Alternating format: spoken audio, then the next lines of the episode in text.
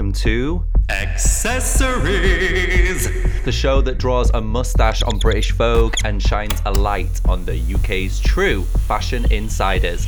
My name is Minty from Leeds, artist, sculptor, and milliner to the Queens, and you have a special invitation to join me on a fashion goose chase through the world of nightlife, music, and contemporary art. In each show, I'll be joined by an alternative fashion expert from the world of textiles, comedy, politics, or perhaps even the shameful world of drag to spit roast the latest trends, predict fashion futures, and wish death on bags we just don't like the look of. With slices of fashion crit, meme reviews, and challenges, Accessories is a podcast that's half fashion essay, half bitch in the smoking area. Yes, indeed, I'll be joined by the next generation of cultural leaders to discuss the future of fashion and analyse the industry as it crawls from the abyss that was 2020. We'll talk design ethics or lack thereof, expose fashion gatekeepers, play Jacquemus versus Giacomo, and review Vogue using only animal noises. I can't promise it'll be an immersive fashion experience, but what it will be is a podcast with an Instagram account. A tiny bit about myself. I'm a fashion designer. I'm like a perennial student of fashion. I'm a sculptor and a drag queen. My pronouns are he, him out of drag, she, her in drag, though, because this is an audio platform, anything goes for me. I design under the name Barnaby Horn and do drag under the name Minty from Leeds. So you're going to hear me referred to as all sorts in the next hour and a bit. And for me, that's totally fine. When I think of what accessories means to me, it's fashion artifacts, the objects that we use to build ourselves. So you will realize pretty quickly that this isn't just a show about hats, gloves, coats, and bags. I feel so lucky to be able to introduce you to the four guests we have on this month's show. Each of them are so interesting and amazing in their own way. But every month at Accessories, we hope to create a guest lineup of people that have a special relationship with fashion. People from all sorts of creative backgrounds that are masters of their own practices and influence fashion from outside of the bubble because if 2020's taught us anything, it's that bubbles get boring fast. One thing that all four of our guests from today's show have in common is how their artistry has prevailed through a really troubling year for creative people. And first up to tell us about their transformative year, it's visual artist who's not Irish in any way, Adam Frost. Hello, my name's Adam Frost. I'm not Northern. I'm from South East London slash Hastings. I'm a visual artist. I'm a fashion designer. I'm a performance artist. I'm a DJ. I'm a musician. I do bits and bobs and nipples with Barnaby. Oh, lovely. Wow, that that is a real intro, and I think that our other guests are going to have to really dig deep to uh, to meet that energy. So thank you for that. And also, you can tell that you've we've spent too much time talking before the interview because you've gone so northern, and I love it. Yes. I always go northern, but you make me more northern. So. Where are you from? Hastings. I'm from Hastings. No, I'm originally from. I was born in Greenwich in southeast London. Raised in a council estate. Went to Temples when I was eight. Then I moved to Hastings when I was eleven because I was bullied so much in my estate. And then uh, came back to London when I was 19, went to Middlesex. Then I went back to Hastings again. Then I came back for the Royal College of Art about 2019. And so I suppose I'm like London slash Hastings. I know yeah. Greenwich. That's like one of the only places in London that I know. Right, Adam Frost. Yes. Creative maverick, uh, genre spanner. Here's a question for you. Oh no. If we were to jump in a time machine and go all the way back to 2019, things are kind of a little bit more normal than they are now. How would you make your work happen? Um, well, 2019, I got into the Royal College of Art. I don't know, I was kind of stuck in a seaside town. I was like, I need to just do what I want to do. And at this point, I had dr- dressed hungry. People are aware of what I'm doing and stuff, but I just needed to push and elevate what I'm doing. So, applied for Royal College of Art, got in by accident, and then um, kind of moved back. Um, but 2019, it was I got an art residency at the Marlborough Theatre in Brighton um, where I developed a whole piece called Send Times 43, which is about me sending the message to one man 43 times. um, is that how you accidentally got into the Royal College of Art? Yeah, well, but no, yeah, yeah. You accidentally you, sent your application uh, 43 times. Well, when I got in, it was my, I was basically there, and I was like, do you know what? If I don't, this is what I said in my interview to this amazing lady. and I feel bad 'cause I can't remember her name. Um, I, I basically said to this woman, that this lady that let me on the course, who's amazing. I feel really bad. I do know who her name is, but I just haven't been there for a year, so I've forgotten her name. Anyway, uh, I, I, I basically when I had my interview, I was like, if I don't get in, I will still do what I am doing. I've done five internships. I've worked my ass off. I did not go to um, prestigious BA courses, so it's harder for me. So you know, if I get in, I get in. If I don't, I don't. And then I got in, but um, yeah, I just basically said if you don't let me in, you know, I'm doing what I do anyway. So Yeah. That's cool. Wait, so now if I ask you the same question, but applied to 2021, how do you make your work happen now? Oh, so 2021 is a different vibe. So 2019, getting to the Royal College of Art. Uh, by the end of 2019, I had Love Magazine interview me uh, while I was at Royal College. I did a show called Hot Property, which was on BBC iPlayer. And then all of a sudden, um, lockdown happens. But then um, it gets to March 2020. And then um, the day I get fired from Dr. Martens for my lateness 10 times. 10 times! How did they keep me on? I don't know. 10 times, 41 times. Yeah, it's of a. now it's like 10 times I'm late. Like, uh, but the team loved me there. And um, 2020, that I'm leading up, 2020. Basically, I'm late 10 times. It's Dr. Martens. I'm overworked. I've been suspended, unsuspended from Royal College of Art. I've By then, I've dressed Shea Coulee. I've done this, I've done that. Um, I've had my Love magazine interview. And then it's the month before the BBC i iPlayer show comes out called Hot Property with Yung Filly. And basically, they're like, look. Can I just say, when I saw on your Instagram story that you were um, doing Hot Property, I didn't realize that was the name of like a show. I thought you were just declaring that you were Hot Property. I was like, oh, good for you. no. I know I'm a fashion person, but I'm also a visual artist, and I'm not that kind of wanker. I, I think I come across as a very dramatic, diva person, but I'm actually like like grounded as fuck. I know exactly where I stand. I've worked my arse off, and basically, I did this show, and actually, you know, I didn't get a massive stardom from it. I just did it to be like, oh, what? Maybe I'll go into TV or something. But by 2020, basically, got fired from Dr. Martens, and the same day, I got fired from Dr. Martens. Barnaby, simply lovely. I had Taste's look in my bag when I was in the uh, when I was in the fi- getting fired process. So I turn up. I was 20 minutes late the day I got fired. And then the guy's like, Adam, well, can I speak to you in the office? And I didn't think about it. I went to the office and it's like, Adam, I'm really sorry, mate. I love you, but I've been told to fire you. And I'm like, oh shit, okay. And then I left and I had Taste's look in my bag. And then I went and met Taste. Wow. I gave her her garment. And then a year later, back to your question, 2021, um, Taste is going on Drag Race a year late, like under a year later, and like dragged And me. up- let's just all say what an amazing entrance look. Like that is so such a striking look. It's fantastic. Thank you so much. That And is so it's so signature as well to have something so signature worn in such a like a dramatic way. Thank you. Like to have kind of had this interview and this moment on TV and all these pieces start to come together and then have this year kind of just throw like a massive spanner in the works. Do what would you say has got you kind of to this point where you're still creating, still thriving? Because speaking to you now, you're doing fit-ins, you are working, you were coming out of the lockdown, you've kind of made it through. Basically, I do think it's very odd that things are kicking off for me in the most bleakest time humans have ever existed in their lives. This is worse than the fla- Spanish influenza. This is like a whole nother fucking level. This could go on for 10 years.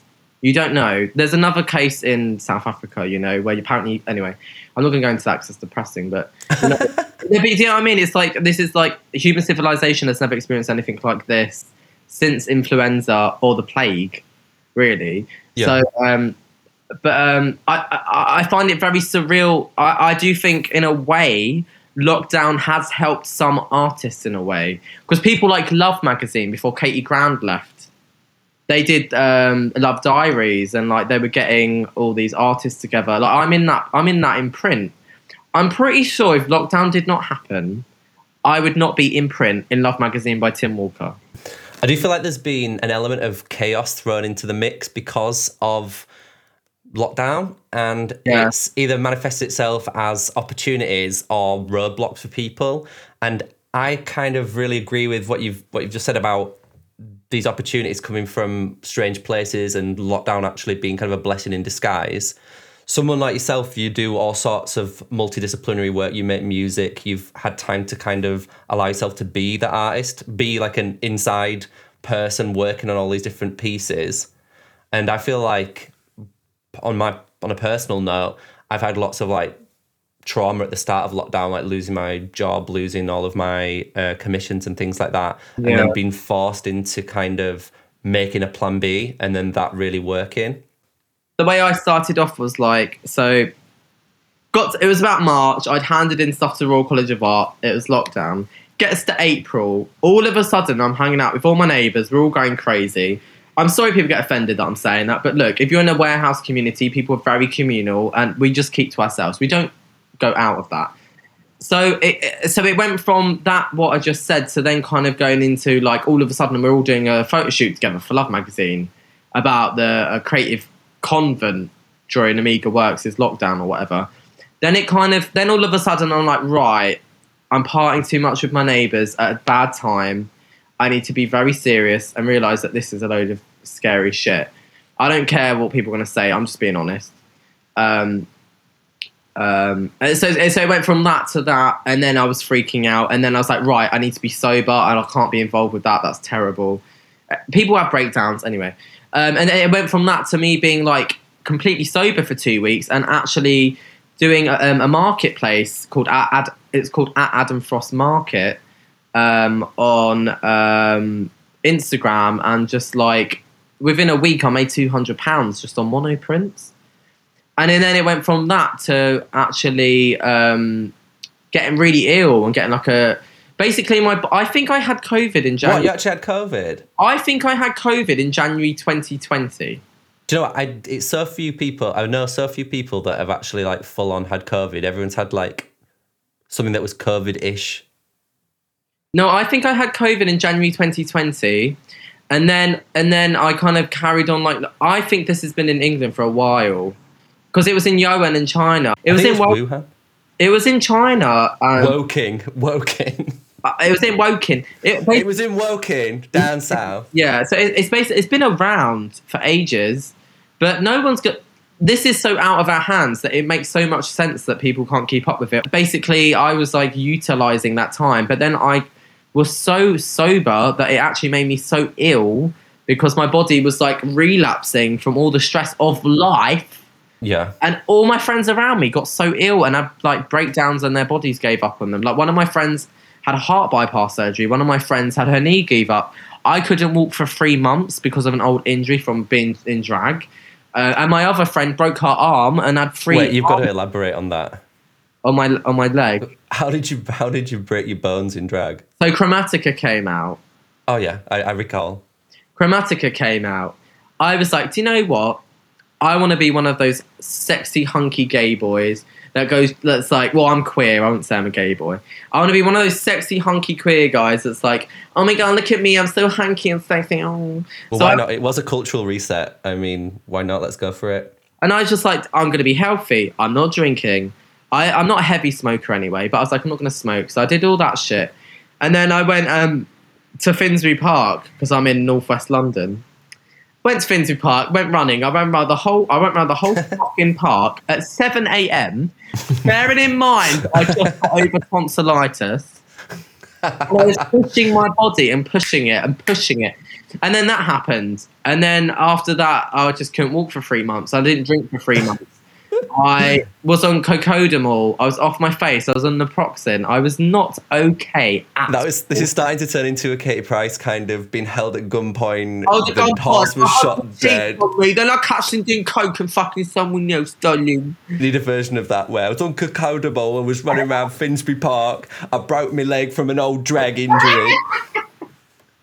Funny, honestly. No. But I learned a lot from it, and like my new collection's inspired, and my visuals and my music is all inspired by this shit. And I think the best inspiration comes from anyone's biographical life. Yeah. Um. But yeah. I mean, even if you don't address it, it accidentally creeps through into your work. So as soon as you start to, uh, like hold your identity as like part of your practice, then that's when the magic starts to happen. Definitely. I was going to ask you, you proudly identify as a working class artist, a queer artist. Uh, how does being in touch with this identity influence the way you experience mainstream fashion? So I would say, you know, if, if you're interning, I've done five internships. As soon as you're at that studio, you're like, oh, there's a whole team. Everyone here is getting paid. Um, you know, everyone here is getting paid and all that shit, you know. And it's it's like it's another world. Fashion is another world. If you go to a, a, a Dazed or a Wonderland party, some fucking expensive as fuck brand that has tons of money that they don't even look at is sponsoring the party. I've been to, I went to, I remember going to the Wonderland party on um, Jodie Harsh's list in like 2018, the MTV Wonderland party. And there were chandeliers. Everyone there did not give a fuck about how beautiful the building was. The, the, the hotel was stunning.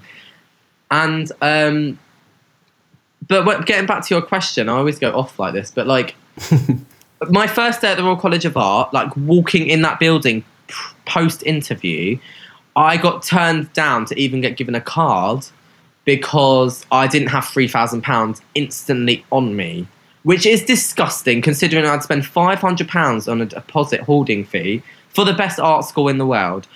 Considering it's the best art school in the world, they should be a bit more considerate about when you turn up. If you Mhm. spend five hundred quid I have just spent 500 quid on the same thing. You did exactly the same. Exactly, Barney. See, this could be you in a few months. You don't even know. These schools are very elitist, and it's not a bad thing. I'm very, very grateful I'm in the Royal College of Art, and it's amazing for you and CSM. And um, but these schools are very elitist, and they forget about other art schools. I went to Middlesex. I didn't get into St Martin's for my BA, and I found it extremely fucking difficult to get to where I am now because I didn't start at CSM. But I've done fine without CSM. I'm at Royal College now. But Yeah. other people don't get the same. Um, the press show does not get the same. The Middlesex press show gets the same people going, but the but the, uh, our CSM because of McQueen and Galliano and Stella McCartney and a lot of names I could go on and on, which is fantastic. Obviously, I always dreamed of going there. I'm not gonna lie, but it's But like now you can do that from Royal College graduates, can't but you? yeah, but but the but the thing is, it's like I still relate to that because it's weird because now I am part of the Royal College establishment, but it's also weird because I'm also found it hard to get into an establishment because I went to an art school that to me gets less pub, pub press things. So, um, um, but but long story short, basically, my first day at Royal College, they basically I was pushed and shoved by all these people that were there to work, but they didn't really care that I didn't have free because I didn't have free grand. They didn't really care.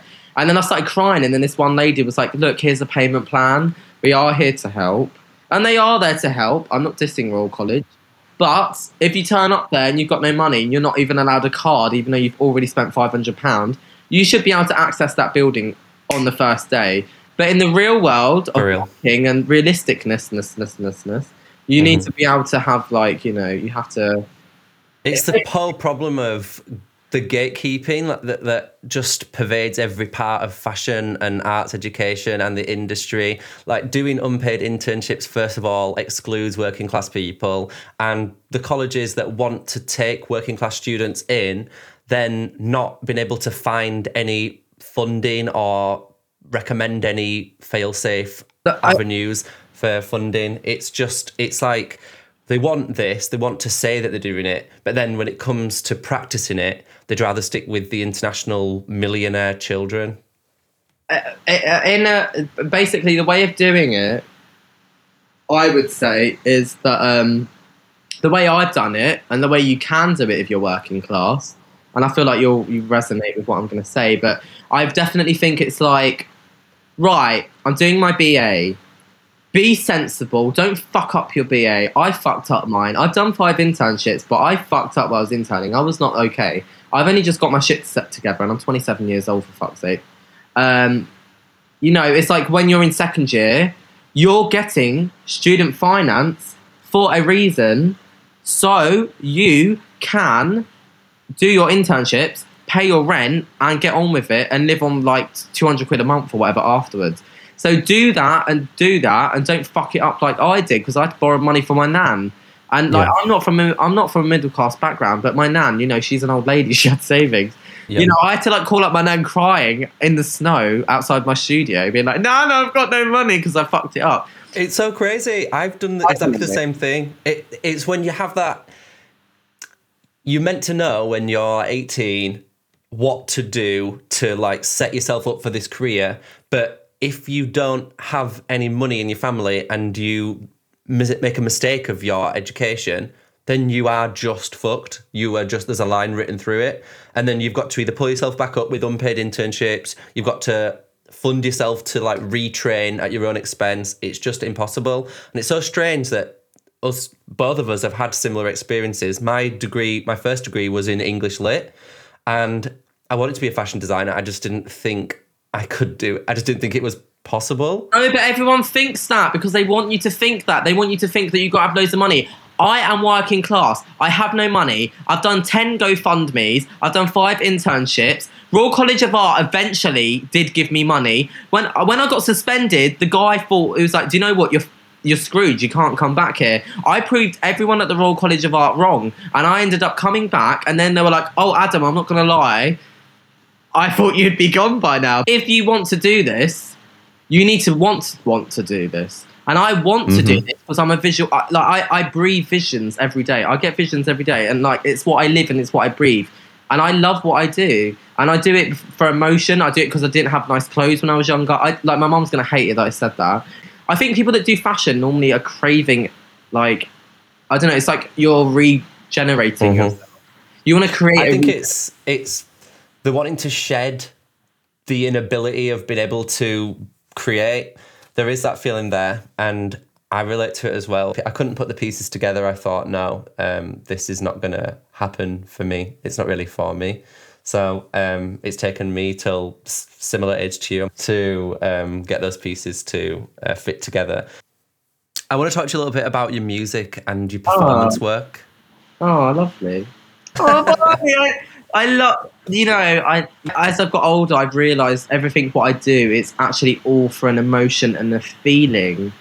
And I've also started to realise I make clothes so I can perform in them. And then Mhm. through performance, then I want to do music in them. And I've always been like, oh, this is cringe. I used to sing in a shower when I was like 10, and my dad would be like, shut the fuck up!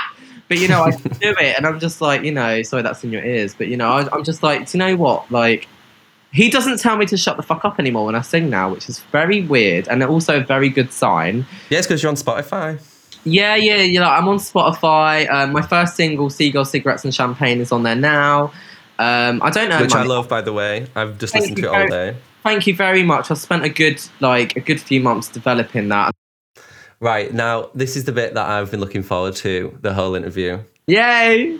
Right, so b- both Adam and I have copies of um, very popular fashion magazines available to purchase from any good newsagent. We have different ones, but um, it doesn't matter too much. I'm not judging you by your cover. Yeah, FYI. we're judging each other by uh, the magazines that that we buy. Um, yours begins with I and mine begins with V. But we're going to have a quick flick through and we're going to describe what's happening in fashion to the tune of seagulls, cigarettes, and champagne. Oh, yay, my trap! Yay. take the listeners on an audio journey through what's happening in fashion right now, according to the magazine you're holding, to the audio landscape of Adam Frost. Um, foil, flowers, glittery sequins, nude illusion, Freckles on the ear. freckles on the ear, Ear freckles are really big. um, um, nude shape, nude, um, nude organ, NHS. It's really big at the minute. uh, nude, um, lungs. Are we going through the whole magazine, babe? oh, okay. Oh, denim, a lot of double denim. Double denim's in. Yeah, well, everyone's obsessed with that. And like, um, kind of like street art with fashion. Um, Pockets. oh, oh, sheepskin. Bit of sheepskin, you know, bit of sequins. Oh, uh, Lenses. Black and white photos we've probably seen before. Fake 80s. A lot of fake 80s for some reason. Cubic zirconias. People look like they've not eaten and they're really depressed. That's the fashion right now. Prada asking questions. A lot of like Valentino, uh, Björk with uh, tits pushed off in a push-up bra, Vivienne Westwood shot by her husband Andreas. I don't know if they're married or not though. Um, yeah, a lot, a lot of, a lot of blocks of colours. Colours, yeah, colours that you thought would have died by now. And Kim Jones, like half and half uh, bomber jacket. so that kind of vibe. Heroin chic in comfies. yeah, it's very heroin chic but comfy. Yeah, Oh. heroin chic but comfy and like fruit inspired colours. And also, um, uh, rest in peace to Judy Blame, an iconic accessories designer. Rest in peace.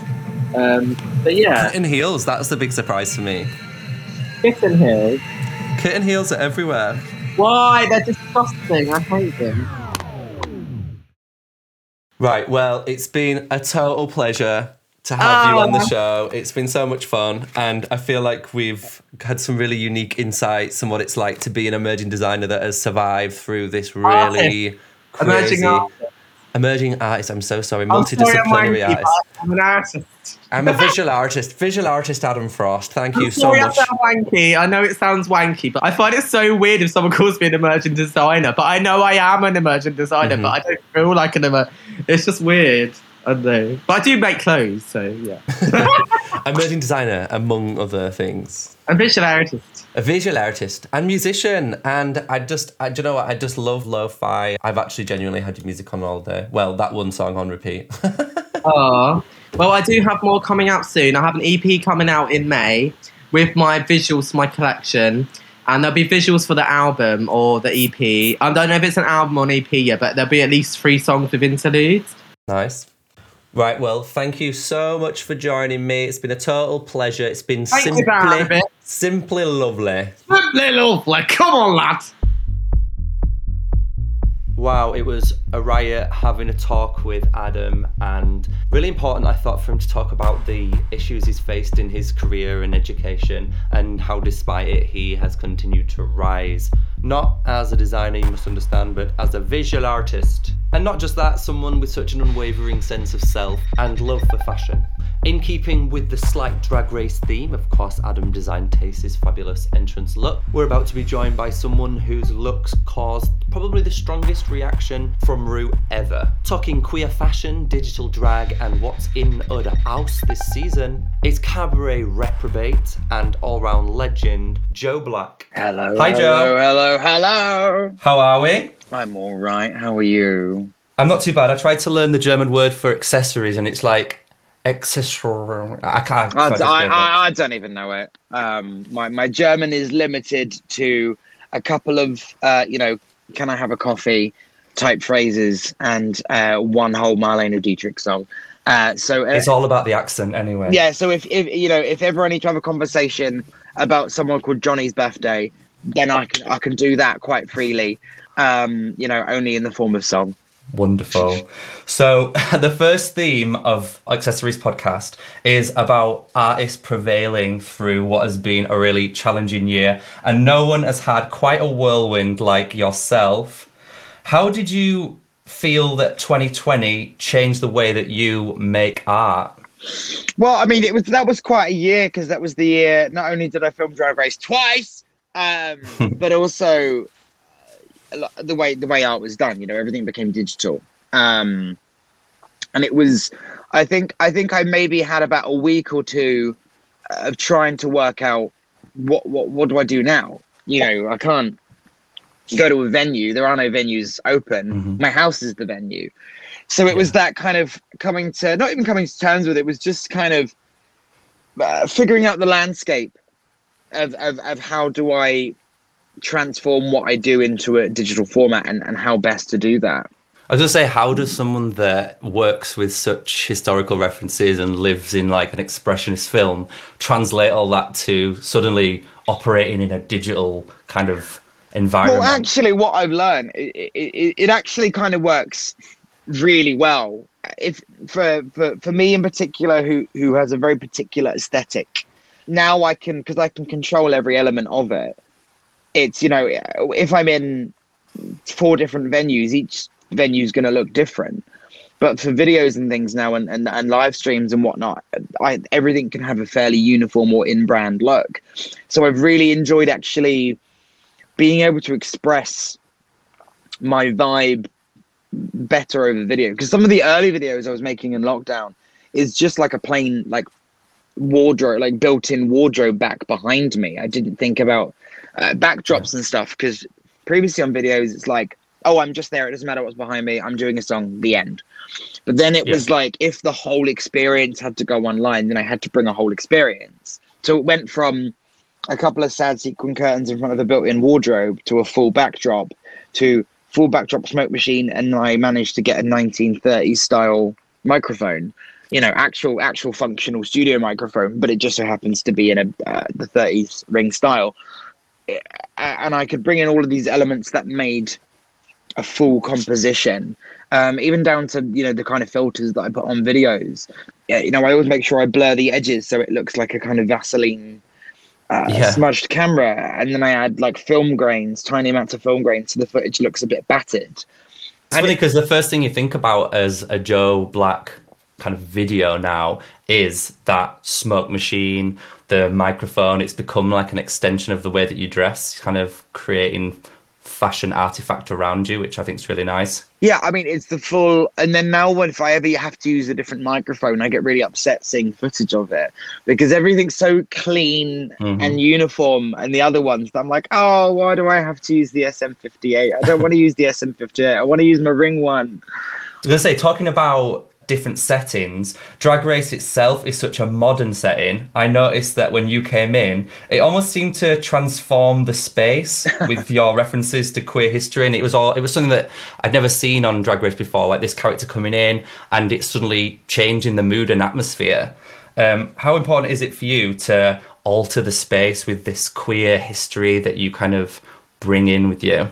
I mean, it's it's strange because obviously I'm seeing it from my eyes, not other people's. But then I I do look when I walk in, it kind of looks like someone's been been like plonked from a different period just into the the Totally. into the space. And I hadn't really really thought of it about like that. I mean, the, the music plays a, a big part in that. You know, they did very well to find um, yeah. very music. I, I said to them, I was like, "You're gonna put scary organ music underneath me, aren't you?" And they said, "Yeah, probably." But then when I watched it, you know, I got to they they said that they searched long and hard for the uh, wackiest cabaret music they could find. I loved it. I thought it was the perfect choice for you. Well, we're talking about Drag Race. What was your fashion highlight of Drag Race? Like, do you have a moment that you just think was this is the fashion moment that I want people to remember as Joe Black? oh, for me, for me personally, I was really pleased with every uh, every one of the runway looks I did because I think they were all very they were all very me. Uh, in, in various different ways. You know, the, the the David Bowie was very much my take on it. I wanted to make it grotesque. I wanted to make it cartoonish. The pavilion, it was you know, I love a period costume. Um, so to, to to wear a big old gown and a crown and um, a big old silly um gravity defying hair, and then the on the opposite end of that, my my seaside um look, which was just pure ridiculous. Gro- Oh, it was amazing. it was ridiculous, camp. but amazing. Yeah, You know, fantastic. I- that was my highlight of the series. Actually, seeing you coming out and doing that, just thought it was fabulous, head to toe. A lot of people said with that one, they said, We think this is the best look that's ever been in Drag Race. So thank you. Well, I felt that. I really did. I just gasped. Almost everything around me went quiet. That was you transforming my environment of my front room. I was like, this is a To the, moment to the I'll remember. Yes. It was almost like this is the Brighton drag. This is so. This is Joe Black. I loved it so. That was one of my favorite looks that I'd brought for the show, and I was so thrilled that that was the runway theme uh, uh, that week. That that look, it was uh, it was the moment when I was like I was painting the bird the bird shit on my face, uh, and I and Tia was getting ready, and I said, Tia, do I how how's the bird shit looking? Like but entirely seriously, uh, and she looked at me and she went, shit, love. and she said, firstly, what a question. Secondly, I think you need more brown in it. Oh my god. So if I've asked you fashion highlights, I've got to ask you any regrets? uh, me, no, not one. Not one. Or not two letters. No, no. No. I think if, if if a simple pink dress can make someone that angry, I'd do it again in a heartbeat. Because I just think it's so ironic that someone that wears clothes that don't even seem to be from this time period or from this plane of reality, they could get criticized suddenly for wearing something that you can get from their high street. It's just so ironic that that talk had to happen to you because it's so not you. Well, I mean, the whole challenge wasn't very me in general. I don't, I, you know, not once has anyone ever looked at me and I reckon he'd be great in a pop group. I Like, what was like, you know, what was, you know, these are the, I, I, I'll give, I give RuPaul some options. So I can either wear that pink dress or I can wear a sequin fishtail gown. Which one is more the challenge? hmm You get, you get, that. you get two choices, or I can dress as a Gustav Klimt painting. Which would have been fabulous. It would have been, but it wouldn't have been. but it would have shown the other girls up. It would have shown the other girls up though. I mean, I would have maybe stuck out a little bit. So this podcast isn't really all about accessories, but the first time we met, we did get down and dirty talking about accessories, specifically millinery. Mm-hmm. And I know that you can block hats and make your own bits and pieces. How much of what you wear now is handmade by Joe Black? I mean, I I'm not as involved now purely for time reasons, but for Drag Race, I like I made a lot of So I made all the props for the seaside look. Um, so I did the ice cream and the the cone, and I did all of the the small props that are seen in the hair. Um, the crown for the pavilion look was the base. The base shape was made for me. Um, and then I did all of the all of the decorating and the the embellishments and things because you're so limited on time. So it was like I had to just get everything done uh, to a degree and then take it over. Um, but you know, I, I haven't I haven't made a hat in a while. I'm looking I'm looking around me right now and I can see a couple uh, that I made. Um, I love that you made. I love that you made elements of it though, because it's so. Well, I say it's so easy. I've never been in that position, but thinking, oh, I'm going to be on TV. I need to make all the phone calls I can. I need to spend all this money, and I need to whip all this stuff up from.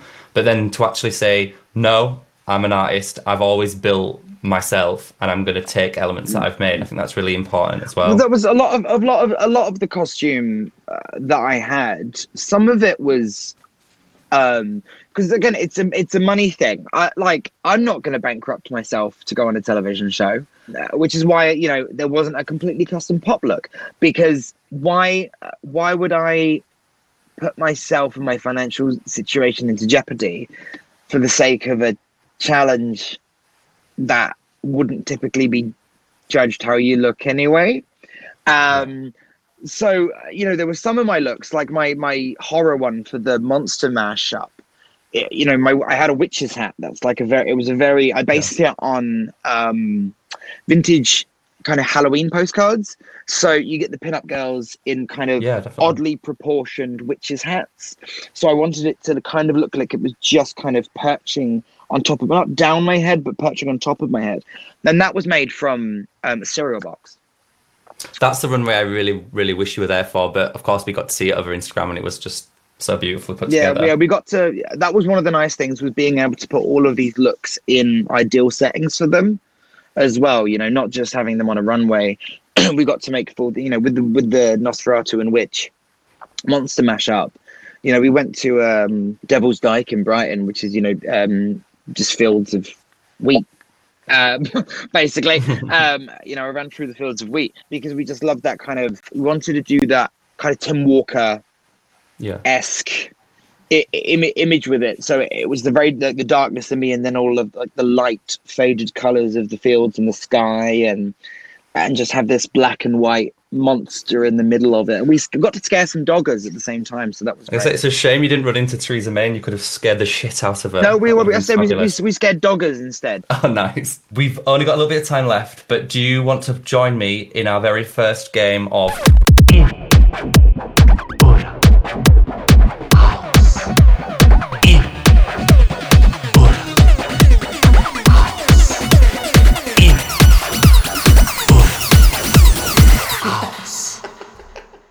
okay. a tentative okay. Right then, so our first ever contestant is Joe Black. All I need you to do now is give us your verdict on some of these predicted trends. We just want an in or an out. Our first our first item, pearl necklaces, in or the out. In. Pastel coloured bucket hats. Out. I hate bucket hats with a fiery passion. I think. Oh God, no! I hate them. I hate them. Why do you hate them so much? I think they're the most unflattering. Um, it feels like people are. Mm, I'm trying to think of a nice way I, to put I it. personally love a bucket hat. I, I think uh, there is nothing that makes me think someone can't be trusted to just dress themselves more than a bucket hat. What you're wearing right now is about two inches off a bucket hat. Um, it's a very, very different shape. okay, I'm gonna move on. Elizabeth Hurley in the house. Um, after how she spoke to me, I think else. Very curvy eyebrows. Oh, but when you say curvy, what do you imagine? I'm thinking like in my head, I'm like German expressionist, full on wobbles here. Well, not far off that. Yeah. Oh, that can go in. That can go in. Okay. Multiple bum bags strapped all over the body. Um, house Glenn Close. in. Sweatpants and hoodies. Do you know what? I think that is perfectly acceptable. Um, if that's what you would like to wear, I'm not gonna. I'm not gonna gatekeep anything unless it's a bucket hat. Okay. Bing bang bong. House. Cardigans. Oh, in. They're always very nice. I think they look very charming. And you knew it was coming.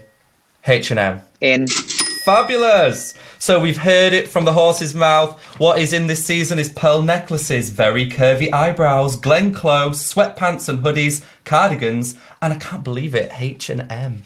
Well, I mean, Thank they you keep, they keep so sending me such lovely gifts, so I have to.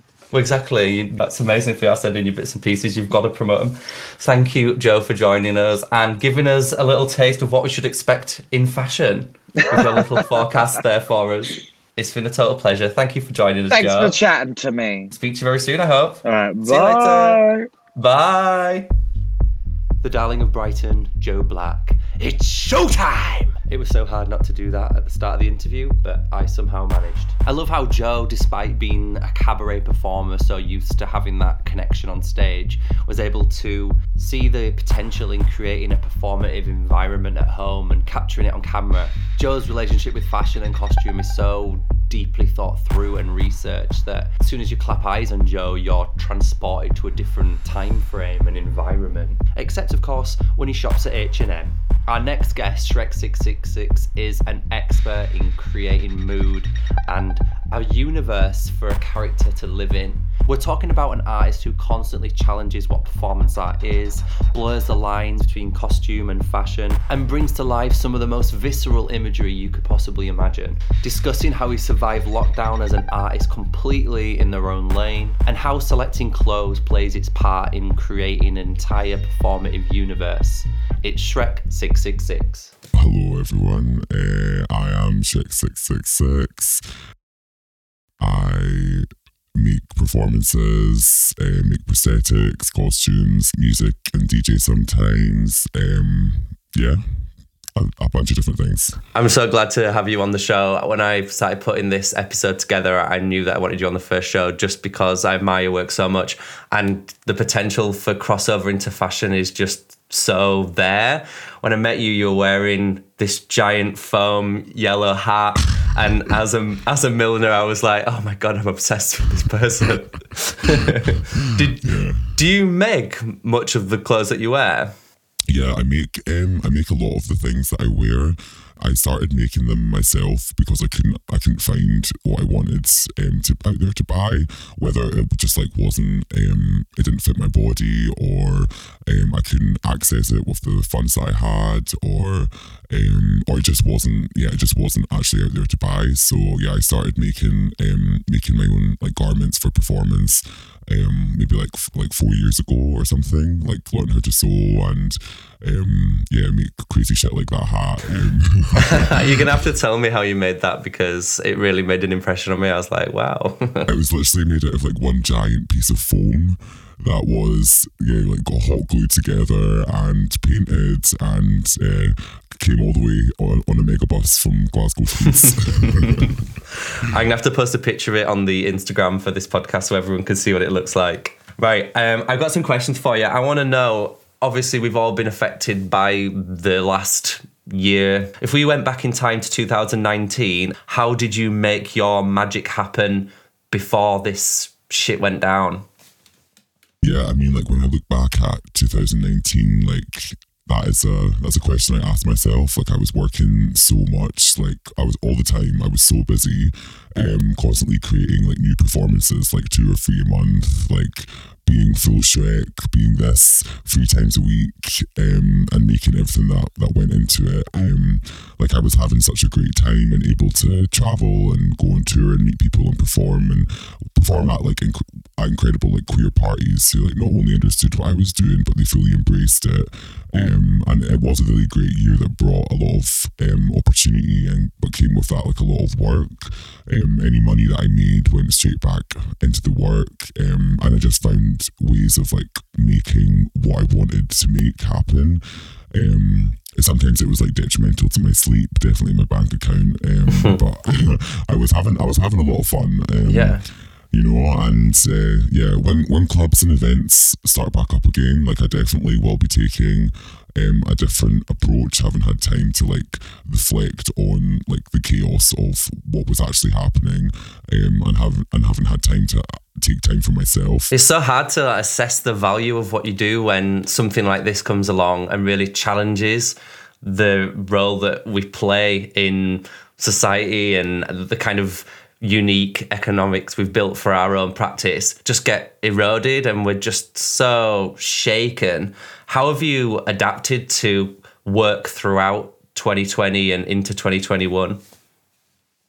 I mean, it, it brought me back to making film, which was uh, something that I had worked with like previously in art school and was something that I really enjoyed doing. So making um making film was a great way to like kind of change change the practice. But like a lot, it brought it raised a lot of questions of like you know I- when I'm on stage, I'm presenting something that um people find uncomfortable sometimes. It's maybe not so easy to watch. And you know, when COVID first happened, I'm like, oh, do I really want to be this horrible? Do, do I want to force this onto people? Um, and yeah, it made me question um, uh, certain approaches and rethink uh, some achievements that I, I want to. Has it changed the intellectual content of what you make? Like, have you kind of thought about the changed mindset of the audience and has that influenced the way you've wanted to make work? Um, that's a good question. Um, um, I think it, it definitely has because I was just in such a cycle of of making and and making for a stage that um, it was just kind of like what I'd done, and um, yeah, entertainment industry in the UK is obviously undervalued so much and with a lot of entertainers out of work it yeah, you, you have to like rethink rethink your approach to, to making and to and to how it's perceived by by people. So yeah. Have you enjoyed doing any online shows? Yeah, so um, the club night that I'm a part of in Glasgow called Shoot Your Shot, um, we started doing streams at the beginning of at the beginning of lockdown, and there was streams like almost every month we were doing them, and it, it gave me a kick up the arse to to keep making work every month and to be producing. But it was also like a really good way um, to bring like the community in Glasgow together, and there was also a few other great streams that happened, um, like some in London, some in some in Shanghai, like um, some in America. Like, yeah, streams have been good. Some aren't always so good, but Yeah. There's a strange reputation with online shows. It was so novel and amazing at the start, and then there's some people kind of say, oh, another online show. But the ones that consistently push what it is to be a live show have really challenged what performance art can be in the UK. So I think there's some good that's come out of lockdown. yeah, absolutely. And it also gives a space to to people who have had their spaces taken away. So yeah. Also, how accessible. I mean, to be an online show, it just it counteracts all sorts of issues with performing in the nightclubs and venues that may not be accessible for everyone that wants to be part of this art form. So I think that's Yeah, good. Absolutely, absolutely. Even within like time frame and um, you know, like whenever I, I I make a video for a stream, um, I'll always try and put like subtitles and things like that just to make it that more accessible. I wanted to ask you about how fashion people react to you when you appear. Like, do you get anyone that's uh, that just gushes? Well, obviously, I've already gushed about your fashion, but d- is that a normal reaction? Um, I really, it really, really depends. I think like some, like I done a shoot once with a fashion photographer who um is a beauty fashion photographer, and he just was really, he just really didn't get it. He really, he really was just a bit like, oh, whoa, what's going on? And um, I think for for people who are so used to that to like a standardized approach to beauty, having something that is so a rejection of that is um is, is maybe not their thing, you know. And uh, but also there's there's other times where you know people who who, who might work in fashion will approach me and offer opportunities for shoots and things, but they're often not paid. They're paid in exposure, and it's just it's just got to a point where I actually can't afford to make a, a look for an editorial without any budget. Um, and there's a, because there's so much work that goes into presenting the full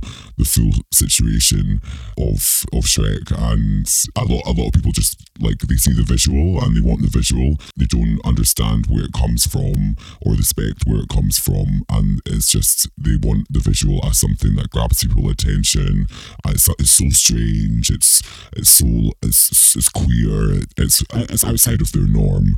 Yeah. And yeah, but then other people just other people like really embrace it and respect it, and you know it, all of that's fine. Like It must be one of the hardest jobs in the world. I mean, it's so hard to be an artist, but to be someone that's kind of treading into new territory and the going into a creative world full of vultures and barriers. Like, what are the anxieties that you face going into a new project?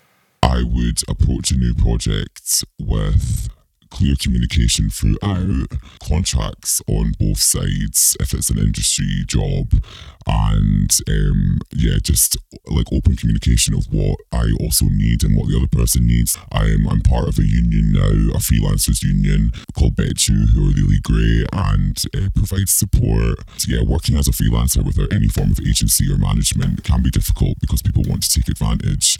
They want to grab you while you are on your own. And so yeah, having that support is having that support is good. Yeah, it's so valuable to be part of something like that because it's so easy to have your magic kind of taken away by the people whose job it is is to mine it. Yeah, It can be so disheartening. totally. On reflection, what have been some of the highlights and lowlights over your recent career, taking everything into account? The fact that you had 2019, you were all over the UK. I got to see you in Leeds, which was just a fantastic experience. And then going into lockdown and finding new ways to work. when lockdown kind of happened, I was like, oh, a break. and I, I was like quite happy to get a, a break for a while. Um, and then I started itching. Um, and like one thing that I was really looking forward to was this performance that we had planned in Sub Club on um, Easter Sunday, which was my birthday. I was I was going to be crucified in the club, and I had I had created like a beautiful set with my friend who's an architect and had dancers involved working collaboratively on it. It was going to be it was going to be great, and I was really looking forward to it. Um, but I mean, like, yeah, Shoot Your Shot aren't going to work with Sub Club anymore. Um, Even after there was years of meetings to try and make the, the club a more accessible space. Uh, when they posted their Save the Sub Club like fundraiser, yeah, I realised that the club owned by millionaires are doing a public fundraiser to save this space that really has only been used for a straight audience, mainly has straight male DJs. It it's just kind of like, yeah, um, Bonsai Bono, who, who done Shoot Your Shot, just made the decision to to not work with them, which isn't a bad thing, you know. It's like, okay, let's move on from that. Yeah. Um, and I guess a, a highlight would be the Danny Elfman video that we made in Berlin, because it's definitely the highest outreach my work has seen. Um, and Danny is great, although I didn't work with him directly. and the project wasn't without its challenges. It was definitely it was definitely a learning experience. I was so gagged to see you on that project. Like, it's just such a massive collaboration, and I can see your energies kind of coming together. I mean, what a sign of like future um, success and coming together. That must have been a real kind of boost. But it, as you say, it wasn't without its challenges. Yeah, yeah, and I mean, I was um, I worked with my partner on the on the shoot, which was amazing. She's incredible, um, and I mean, when I was approached for it, they were looking for an ogre in heavy prosthetics, and it's like, well, hello, you called. yeah. Who else? So you're talking about this amazing performance that you're going to put on with the with a crucifix in Sub Club and bringing in elements of like sculpture and working with an architect. How much does your work cross over into different realms? Even in the process of, of making sculpture as a part of it, because I sculpt the prosthetics, um, I, I sculpt everything with clay and then latex, and some of the garments are also sculpted because um, I mean, yeah, I'm a character of monstrosity, and monstrosity is full of sculptural complexities. The set that was made for for that performance will still be used um, in another performance that I'm currently working on on that set, and also to create like a digital environment and landscape. So I'm constantly in collaboration with different kind of artists who specialize in their fields.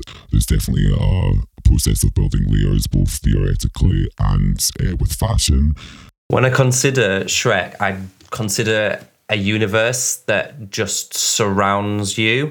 It's not picking a costume like many drag artists would do. It's almost just dressing because you've created something that's so believable and so complete. The garments that you wear seem to me like fashion choices rather than costume choices. Is that something that you consider when you're selecting the artifacts and garments that that go with you on stage. Absolutely, like I'm I'm really all about trying to like create and present like new forms of queer worlds and to kind of give give uh, an insight into creating something completely new that um is is is moved from like the everyday to to create like a window into something that is something else um you know when I worked in the vintage shop for like five years it gave me a good place to kind of pick up on different pieces that I could customize and use and, and bring in. Yeah, I mean, I'm always like, is this a costume? Is it a garment? Uh, like sometimes uh, for a long time, I was I would buy things that I would wear as Shrek and I would wear as Damon. I would just I would just cross over. So um, there is such an element of idiosyncrasy this universe you've created you're able to actually wear garments in and out of the character shrek it really shows how how deeply you've dug when you create this universe that you're sharing uh, as entertainment, which is such a brave thing to do, really. Yeah, I mean, like performing on Shrek for so many years has definitely been a very useful tool to my personal life, and um, yeah, everything that comes with that. So yeah, there's the crossover is um, is definitely there, absolutely. I've spent a lot of my life around drag queens. My uncle is a drag queen, and I've and I started doing drag when I was about fourteen. So um, I've always had a drag wardrobe that's kind of dwarfed my boy wardrobe. Um, and the idea of future facing performance art where you wear the clothes while you're performing and while you're yourself, I think that's a really interesting idea.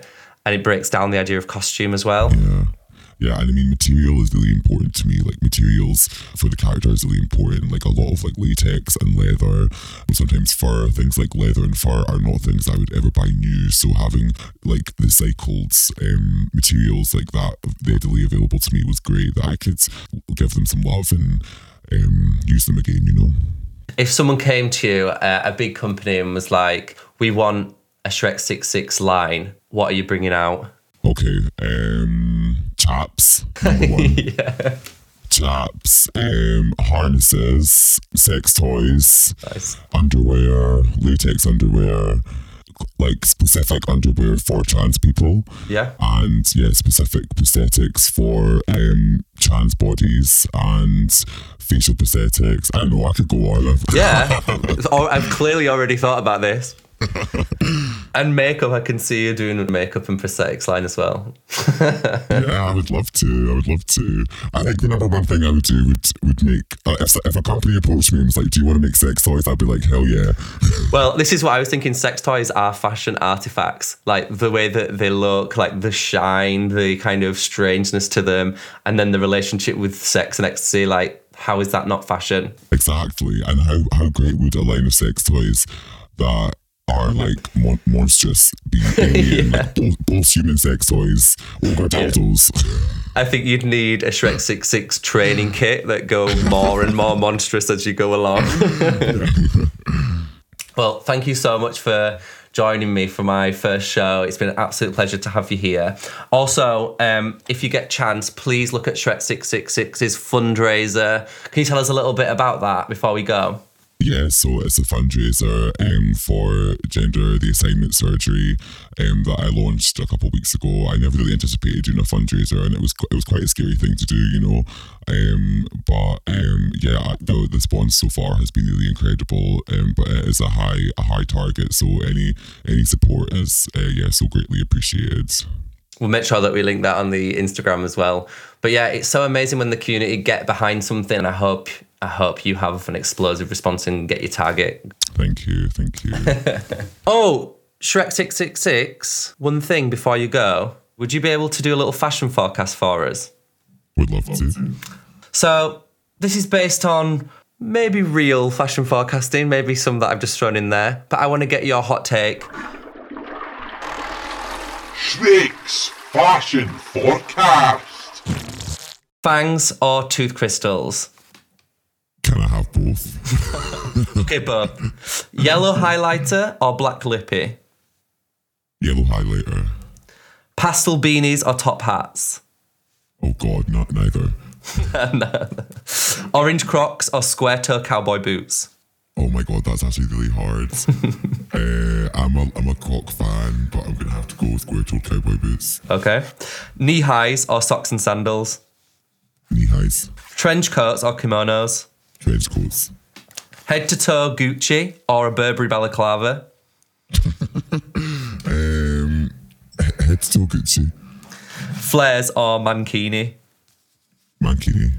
Rubber choker or nape piercings? Rubber chokers. Bugs Bunny tattoos or green tinted fake tan? Both. and metal hats or paper rings? Um, metal hats, metal hats. Right. So, according to Shrek, this is what we should keep an eye out for this season. Fangs, tooth crystals, yellow highlighters, square toe cowboy boots, knee highs, trench coats, head to toe Gucci, flares, mankini, Bugs Bunny tattoos, green tinted fake tan, and of course, metal hats. Thank you so much for that. Thank you. It sounds, sounds hot. it's been a pleasure having you, and hopefully, speak to you again soon. Yes, thank you so much. Bye. Bye. Shrek there showing us that deep down we all love crocs and tooth crystals. Next up, we're joined by a sculptor who's worked extensively in the north of England.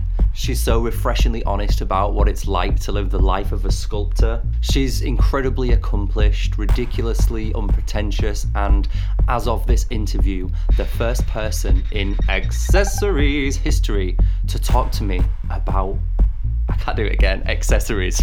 It's Emii Alrai. Thank you for having me, Minty. How would you describe your practice? Um, my practice is mainly sculpture and installation. It kind of talks or tries to investigate the ways in which Western museums display objects that are not from the West, uh, particularly looking at objects from the Middle East.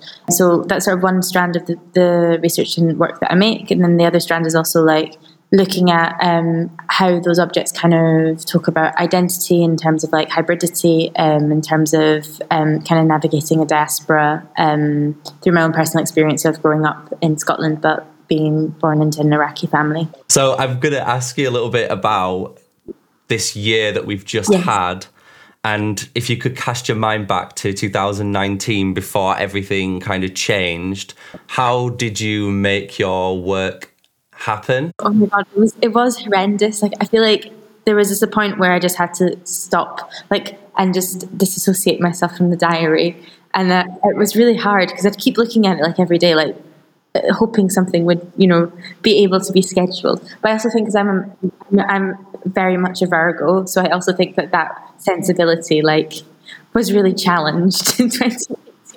I didn't know that about you that you were really like diary and schedule. Oh heavy. yeah, I love it. I love I love a good schedule. I love a good diary. Right, so that's before. Mm-hmm. Like, how have you kept going? Because here you are, a sculptor, still alive, still making stuff happen in 2021. How have you made that happen? Um, it's been weird, you know. So I feel cause normally uh, I make quite large scale work, and that's normally kind of made either like on site at museums or galleries or in the studio. And you know, whenever we you know went to you know the first confinement happened, I, I was actually spent it with my um, mum up in Scotland, and you know not having access to a studio and like not really having anything to make anything for as well was was really crazy. So I was just like, well, I just guess I'll just do some drawings instead. And then, you know, mm-hmm. like I feel it was quite nice in, in some ways to be forced to just leave sculpture to, to aside and try to think about ways in which like drawings could be sculptures or thinking about like other ways in which I could kind of like rid the urge of like wanting to make something like onto paper. Well, you touched a little bit there on making large scale work. Like, I want to ask you about the reality of making larger sculpture and when you're in this position emerging into your career and you're making larger work to sell and exhibit but then you've got a tiny little room and you've got limited studio space like Oh, what God. how do you make that happen at this stage I don't know. I mean, I feel like making big sculpture is minging. Like, it's so like, there's just no way. Um, you know, it's it's dirty. It's really messy. Um, you need like space where you can kind of you know have a window access, especially with the materials that I use, which are like plaster and sand and um, like bitumen, and kind of needing a space. Um, yeah, I guess um, for me, it's it's really been either doing things in stages, so like kind of again me with the plans, like having a, a good like planning program of being like, right, this is the days where I do the messy things, and then I can like put them away or like try to get them like uh, like I put them in the boot of my car for ages or something like that. Um, that's exactly what i wanted to hear that's gonna- that's where the sculpture ends in the boot of your car there's so much shit in the boot of, of my car. Honestly, like it's it's like a it's this storage. we've we've kind of moaned a bit already about how the year's been. But right now, it's lovely to speak to you in a lovely looking studio in Marseille. What are you doing right now? I'm on a residency with an organization called Triangle Astérides, and they um, basically have um, residencies that are three and a half months long. You get uh, an amazing studio space and like support from that team, and you kind of yeah, it's just it's really like a research res- residency, and I've just kind of been going to the library and working with the museum in Marseille at the moment, and like taking photographs of some of their collections. And yeah, kind of just having a bit of time to play because I think the last couple of years for me were really like intense. It was like, you know, it was non-stop production and just kind of driving myself down to the, the bone really just by trying to balance everything that was going on. It's been really like amazing to just be here and to have a moment to just think Yeah. or to think about to recontextualize like what it is that I'm investigating or what my research is or what I'm actually interested in because yeah, like last last couple of years like I just have not had the capacity or the time to do that. Also, like, do you know what I mean? I feel like the French just do cakes so well. The cakes are wild. And French McDonald's as well is just a different world. I had a French McDonald's. I had one at the weekend. Oh my god, how was it? It was delicious. Although Okay, there's, there's a but. there's a but. I feel like the sauce, the sauces that you get with your chips. I feel like there's. A, it was called like sauce pomme or something like that, and it was disgusting. Oh god, I didn't try that. I literally went and had the most, the closest to what they have at Leeds McDonald's when I went. Le Big Mac or um, Chicken Nuggets. Yum. So you've been able to leave the kind of COVID bubble in the UK. There's not many artists that have had like that opportunity. You're obviously doing something right. Been very lucky. But obviously you've worked so hard as well, and you're like in the stage of your career where you're about to go international. You're making decisions about going full time. Yeah, I know it's kind of scary. I think I've always been very cautious about this jumping into like arts because it's such an unstable kind of landscape. It's, there's not really like a path or like a kind of ladder like there is in other kind of careers. It's really strange because not coming from an arts background, like not really knowing how you can support yourself or like how you know you can be secure and be able to pay your rent and be able to you know do like have a studio and and then also like have the time to research without having a job and I feel like for me, like I've been really lucky. Like the jobs that I've worked have been in museums and been kind of back of house, like um, in like registrar positions and stuff, which has been incredible. But there's a point where it's like it's it just gets too much. Like it's it's exhausting to the point of just not being able to to like make anything good. So either like you're not performing well at work, or you're not performing like as well as you like to be in the studio, or like having the time to actually like mull over things. And I think there's just this kind of biting point that comes, and I feel like that's something I'm experiencing at the moment where I'm just like, it's amazing like to have these opportunities and to like have work that's kind of coming through art wise, but then this this big fear of like, you know, leaving a job and being like, shit, like I'm gonna go full time with this, and do you know what I mean? Like, what if it doesn't work, or like. Mm. What you know, like how am I going to pay my rent? It's the harsh reality that they don't teach at uni or art college that if you don't come from money to start with, it's going to be next to impossible to actually make that leap and not have an incredibly low quality of life while doing that leap. Totally, but I think also just like it's the belief in the leap as well that I feel like it's it's really frightening. And I think for me, it's like always trying to like, you know, make sure that like like there's enough granary like in in the nest or like in in you know what I mean? Like you know, what I mean? Sometimes like you know what I mean? What what what happens? I, I don't want to like not be able to support myself and yeah you know it's, it's it's also just like a tough environment at the moment but then at the same time it's like if I don't do this jump now like when am I ever going to do it and I don't want to you know I also just like don't want to like get, like kill myself like from overworking. You know, like it's also just like you can't expect um, to to be able to like juggle all of those things. You know, like it's it's too much, and you know at the same time we've got to look after ourselves. So I'm also like I'd rather mm-hmm. just be much more skint and like uh, maybe like not live in my like wee flat anymore and you know all, all these things um, but be able to actually like do the work that I want to do and do it better because I have the time to put into it. As well as these realities, there's another thing that you don't ever get taught, and that's how to value your own. They almost kind of uh, train you in a way that doesn't prepare you for success. It just kind of prepares you for being an artist for a couple of years and then settling into something else. So when you actually make the leap, there's some massive blind spot where you could have really valued some more education? Definitely. For me, like the thing that has been like totally invaluable has been having conversations with other artists and also with like the institutions that I've been really lucky to work with and like trying to just, you know, actually ask those questions because it's something that I don't know about. I don't know how like, you know, dealers work. I don't know how art fairs work. Like, I, you know, and it's something that you, I guess, learn through going to them and through speaking to people about them. But it's always really scary to admit that you you don't know how it works. Me and other artists in Leeds, like we don't know how to to mediate those kind of relationships. Maybe I don't know. Like maybe I'm I'm, I'm just speaking for myself here, but it's always yeah. hard to then kind of be like, well, okay, like so so how do you how do you talk to collectors? Like how you know or, or if a collector gets in contact with you, like, what's the etiquette? I have no idea what the etiquette is. Like, am I saying the wrong thing? Like, I don't know.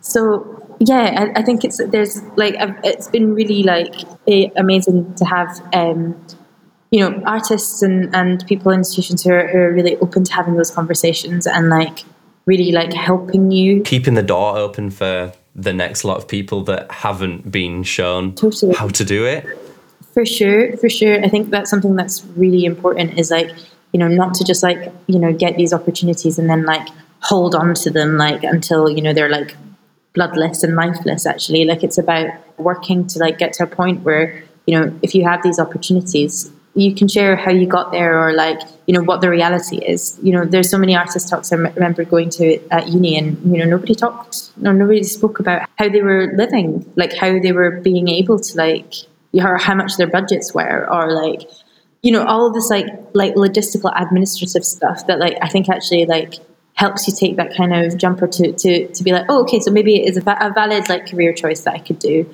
and something that is like like accessible maybe. But because you know there's this whole like patina of like romance about like being an artist and blah blah, blah and i'm like yeah but also i need to lads like you know? And um i think i think it's just sharing like if i've found Yeah. talks that i've spoken about that have been the most Mhm. influential for me and artists who are really open with that kind of um yeah, I I guess the kind of more logistical stuff and how you talk to people or how you get opportunities or, you know, I think it's, you know, that kind of generosity is, it goes a, a really big way. And I think like keeping that door open is like, you know, there should be opportunities for everybody really.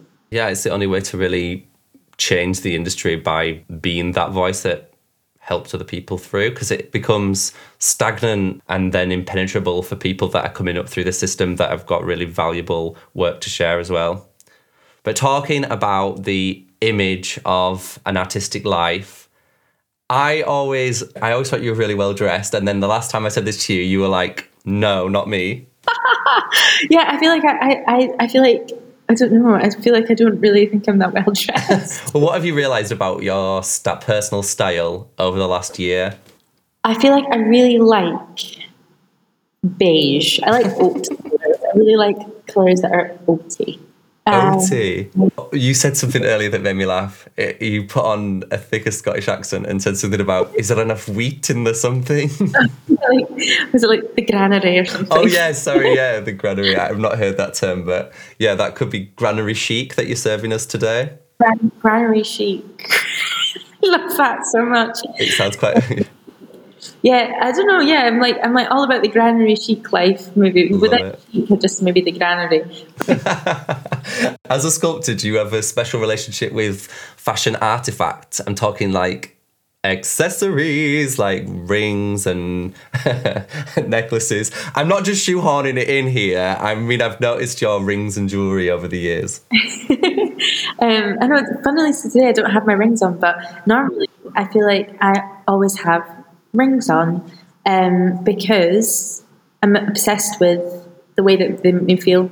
There's something that I really love about like um, the kind of mythology of stones specifically. So like I'm really obsessed with carnelian, and I've you know I've been gifted some carnelian by my family, and like then I've sort of collected some like really over a really long time and um, I really love like it's it's like associations with people in the ancient Middle East, also like in in Rome and in Greece, like would wear carnelian like before going into like battle, and like it would be like this this this material that would like transubstantiate and like give you like a skin of a warrior or like give you the skin of like you know being able to like go into something as like this new person. So I think when when I wear like my rings, that I feel that they almost give me like this other skin. I feel like I can almost perform something else, like or be not be somebody else, but like feel a bit stronger with them. It, it reminds me a little bit of how people feel when they buy into something like Supreme. They might go out and buy a Supreme brick or a Supreme uh, some other artifact that's branded Yeah. because it gives them that sort of. I feel awful comparing this. I love it. I love it. well, making you feel like a warrior by wearing these stones and feeling like some sort of baller with a Supreme brick. They're, they're one and the same. It is. It is like objects are like they, they do make you feel something. They make you like become somebody else. They let you live a life. And I think you know with like objects like Supreme or whether it's like you know collect collectibles or like jewelry that you can like like add things onto like like link bracelets or, or link or is that what they call like the charm bracelets Pandora, maybe. pandora yes I just thought the uh, Supreme Brick was so interesting because it's like a piece of building yourself and your identity, and it doesn't serve any purpose. It's like pure objet d'art, you know, creating the illusion that you believe yourself, and that's almost like a second skin in itself. totally As a sculptor, how do you feel about things like Louis Vuitton making pool tables and like the crossover into creating fashion artifact? I feel like I don't know too much about it, but I feel like I'm into it. In many ways, like you, they're never like together. Even though I actually think there are so many like themes and motifs and like maybe the ways of research and the way that like production is made in fashion that also happens within art so it's like they're so close to each other and i think it's really nice when there is that kind of crossover because it's like fashion objects are beautiful like you know what i mean like fashion is gorgeous and like drawings get um turned into like clothing. I, I, I don't know whether that's kind of like within the same kind of strand but like yeah like I, I think it's really cool. Like i'm like yes i feel there should be more of that. Like th- these kind of collaborations because you know there'll be so much stuff that you know people working in fashion will know about like specific materials and there will be like really interesting conversations to be had. We should get you on the waiting list for the next lot of Supreme bricks. oh my god yes please how much are the supreme bricks are they not like a 100 I don't know. It's quite an outdated reference, actually, but um, I know that there's stuff like that happening all the time. Like there's Prada casts for broken wrists, and there's all sorts of stuff. see i feel like i don't really know that much about it so i'm always like oh like what is the fashion artifact I'll tag you on. Yeah, oh my god, please do, please do. So, do you know what I mean? I'm like a hermit in my granary chic. Granary chic. It's a literally it's a new thing. Well, do you know what? Thank you so much for joining me. It's been an absolute pleasure to hear about your practice and and the relationship between sculpture and fashion object. Like it's it's really interesting to have these two worlds collide because they do collide so often, and to hear how you use them in part of dressing yourself and how you see them is really really fascinating to me. So thank you. Thank you for having me. It's been really nice. See you soon, Emii. Bye. It was fabulous to have a chance to talk to Emii and just see where our interests kind of crossed over.